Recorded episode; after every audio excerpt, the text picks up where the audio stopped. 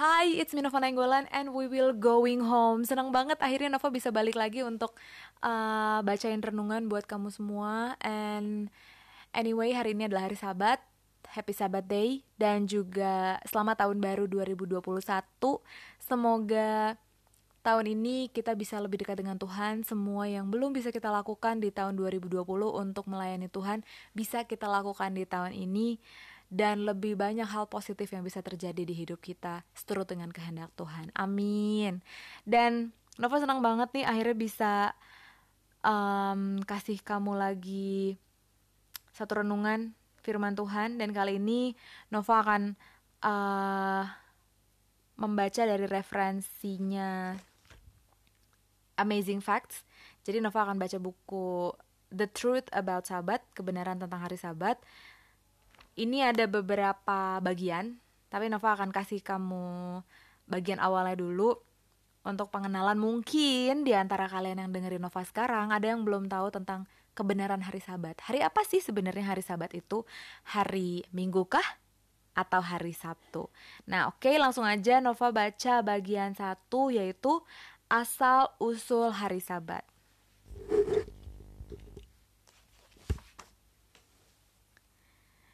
Sudah tentu tempat untuk mengawalinya adalah pada permulaan Alkitab. Kitab pertama dari Alkitab menceritakan kepada kita bahwa Allah yang menciptakan dunia di mana kita hidup ini, serta wilayah sekitarnya dari alam semesta di mana kita ada ini, dan bahwa tindakan penciptaan dimaksud telah terlaksana dalam enam hari. Lalu Allah memilih untuk berhenti pada hari yang ketujuh. Allah berfirman, "Hendaklah ada terang, dan terang pun jadilah." Lalu Allah melihat terang itu baik, Allah menamai terang itu siang dan gelap itu malam. Jadilah petang dan jadilah pagi, itulah hari pertama. Maka Allah menjadikan cakrawala dan ia memisahkan air yang ada di bawah cakrawala itu dari air yang ada di atasnya. Lalu Allah menamai cakrawala itu langit, jadilah petang dan jadilah pagi, itulah hari kedua. Lalu pada hari ketiga, Allah menjadikan daratan serta lautan lalu menumbuhkan rerumputan dan pepohonan, pada hari keempat Allah menjadikan matahari dan bulan. Pada hari kelima Allah menghadirkan burung-burung dan ikan-ikan. Kemudian Allah menciptakan laki-laki dan perempuan pada hari keenam. Lalu Allah memberkati hari yang ketujuh dan dia berhenti pada hari itu. Kejadian 1 ayat 3 sampai kejadian 2 ayat 3. Sabat, hari yang ketujuh, menghormati sang pencipta planet kita ini yaitu bumi kita ini. Itulah sebabnya Allah melembagakan peristiwa mingguan ini supaya kita bisa ingat dan menghormati Sang Pencipta umat manusia serta dunia kita ini. Kita bisa baca dalam Keluaran 20 ayat 11 dan Keluaran 31 ayat 17. Keluaran 20 ayat 11 saya akan bacakan.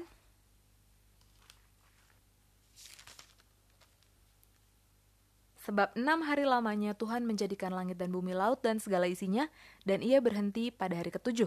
Itulah sebabnya Tuhan memberkati hari sabat dan menguduskannya. Hukum hari sabat adalah hukum keempat dari sepuluh hukum Tuhan. Bunyinya, ingatlah dan kuduskanlah hari sabat. Enam hari engkau akan bekerja dan melakukan segala pekerjaanmu, tetapi hari ketujuh adalah hari sabat Tuhan Allahmu, maka jangan melakukan sesuatu pekerjaan engkau atau anakmu laki-laki, atau anakmu perempuan, atau hambamu laki-laki, atau hambamu perempuan, atau hewanmu, atau orang asing yang di tempat kediamanmu. Sebab enam hari lamanya Tuhan menjadikan langit dan bumi laut dan segala isinya, dan ia berhenti pada hari ketujuh. Itulah sebabnya Tuhan memberkati hari sabat dan menguduskannya. Keluaran 20 ayat 8 sampai 11. Kepada Musa, Allah memberikan sepuluh hukum itu. Dan hukum-hukum itu ditulis dengan tangan Allah sendiri.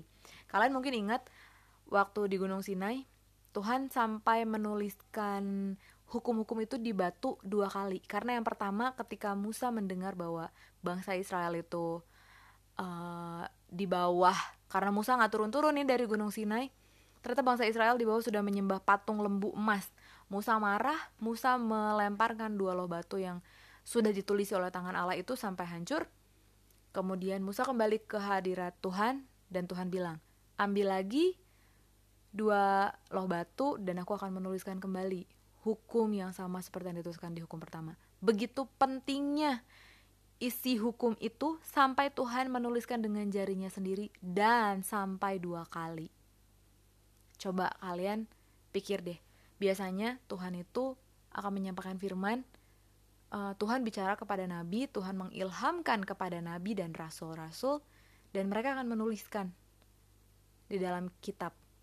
Tetapi special for the Ten Commandments untuk sepuluh hukum Tuhan berbicara dan menuliskannya langsung di batu sehingga Musa bisa menyimpannya di dalam tabut perjanjian. Oke, saya akan lanjut bacakan. Itulah hukum Tuhan yang kekal dan tidak terubahkan. Kita diperintahkan supaya tidak membunuh, tidak berdosa atau mencuri, tidak menginginkan istri dan harta milik sesama, tidak berbuat zina ataupun menyembah patung, serta tidak menyebut nama Allah dengan sia-sia. Kita wajib menghormati orang tua kita, berbakti hanya kepada Allah, dan berbakti serta berhenti pada hari Sabat, hari yang ketujuh. Hari yang manakah hari ketujuh itu dalam pekan? Sabtu adalah hari yang ketujuh dalam sepekan. Apakah hari Sabat setiap pekan ditujukan hanya kepada orang Yahudi saja? Tidak. Pertama, hari itu tidak pernah disebut hari Sabat Yahudi, melainkan selalu disebut hari Sabat Tuhan Allahmu. Yesus mengatakan hari Sabat diciptakan untuk manusia. Markus 2:27. Artinya kepada umat manusia, karena istilah manusia di sini adalah tidak terbatas. Jadi Sabat adalah untuk orang non-Yahudi maupun orang Yahudi. Ingat, Hari Sabat diciptakan 2000 tahun sebelum bangsa Yahudi ada. Alkitab juga menyatakan bahwa perempuan diciptakan untuk laki-laki. 1 Korintus 11 ayat 9. Jadi, kalau sabat itu hanya untuk bangsa Yahudi, maka perkawinan itu pun hanya buat orang Yahudi pula. Perkawinan dan hari sabat adalah dua lembaga suci yang Allah canangkan di Taman Firdaus sebelum dosa ada. Keduanya itu diciptakan untuk seluruh umat manusia. Bahkan, Allah mengumumkan suatu berkat khusus bagi bangsa non-Yahudi yang memelihara hari sabat. Dan ia berfirman, semua orang akan kuberi kesukaan di rumah doaku selamanya. Yesaya 56 ayat 6 sampai 7.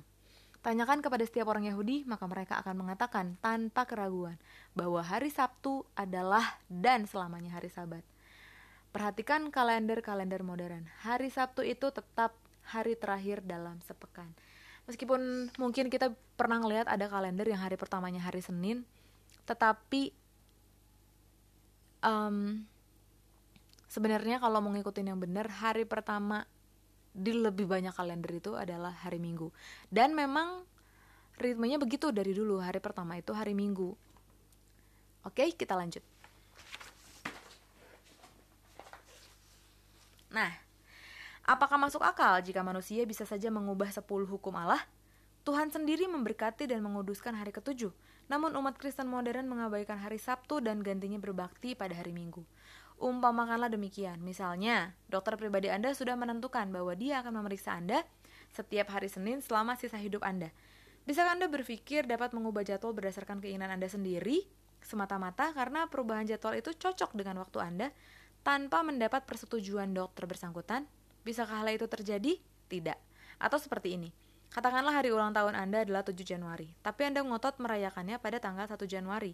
Apakah Anda bisa mengubah hari ulang tahun Anda hanya karena Anda ingin merayakannya pada hari lain? Tentu saja tidak. Begitu pula halnya dengan hari Sabat. Ada jutaan orang Kristen yang mengira bahwa hari Sabat telah resmi diubah dari hari Sabtu kepada hari Minggu. Tetapi benarkah demikian? Perhatikan, Alkitab adalah kumpulan dari 66 tulisan yang berbeda-beda, 66 kitab, dan dari awal hingga akhir, dari kejadian sampai wahyu, kitab suci berbicara secara tetap tentang pentingnya hari sabat Allah yang suci. Setiap kali kita berhenti pada hari yang ketujuh, sebagaimana yang Allah lakukan pada masa penciptaan, kita merayakan peristiwa dahsyat itu. Perhatikan, sabat hari yang ketujuh itu dititahkan oleh suara Allah yang hidup. Ulangan 4 ayat 12 sampai 13. Perhatikan, Itulah tanda dari Allah sejati oleh mana kita membedakan dia dari ilah palsu. Akulah Tuhan Allahmu.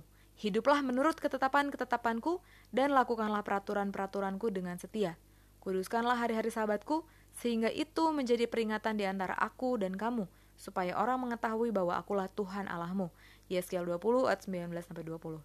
Perhatikan, gantinya menghapuskan hari sabat, Yesus dengan seksama mengajarkan bagaimana sabat itu harus dipelihara. Matius 12 ayat 1 sampai 13.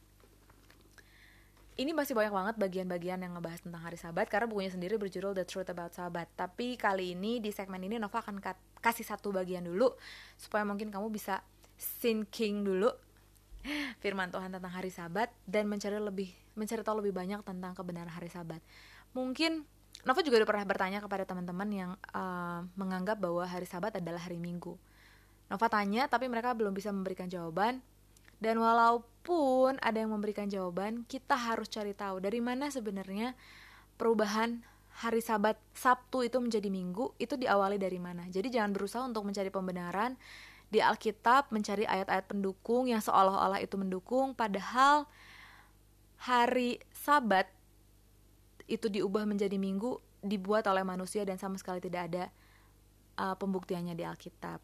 Sekali lagi Nova selalu membacakan tulisan-tulisan ini yang pasti berdasarkan dari Alkitab, dari kebenaran Alkitab dan tidak mau mengganggu gugat apa yang sudah difirmankan Tuhan di dalam Alkitab. Sehingga kalau misalnya kalian merasa terganggu dengan pemberitaan firman Tuhan mengenai hari Sabat, ini bukan kata Nova, tapi ini kata Tuhan melalui Alkitab. Jadi ketika sesuatu itu tidak sesuai dengan apa yang kalian ketahui, maka cari tahu. Jangan marah, jangan bersungut-sungut, tetapi cari tahu kebenaran firman Tuhan dari Alkitab.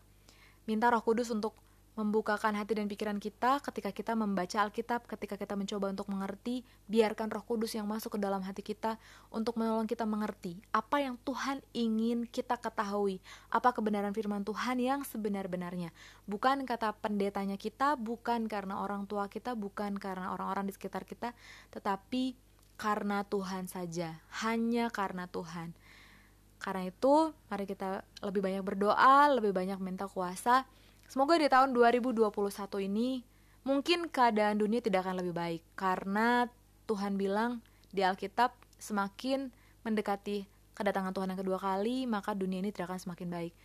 Kita bukan meminta dunia yang lebih baik, kita meminta hati yang lebih kudus supaya ketika nanti kita dihakimi oleh Tuhan, ketika sekarang kita dihakimi oleh Tuhan, kita bisa didapati sebagai umat-umat Tuhan yang benar yang nantinya ketika Yesus datang kita akan diangkat bersama-sama ke dalam kerajaan surga. Terima kasih sudah mendengarkan dan semoga Tuhan memberkati kalian semua.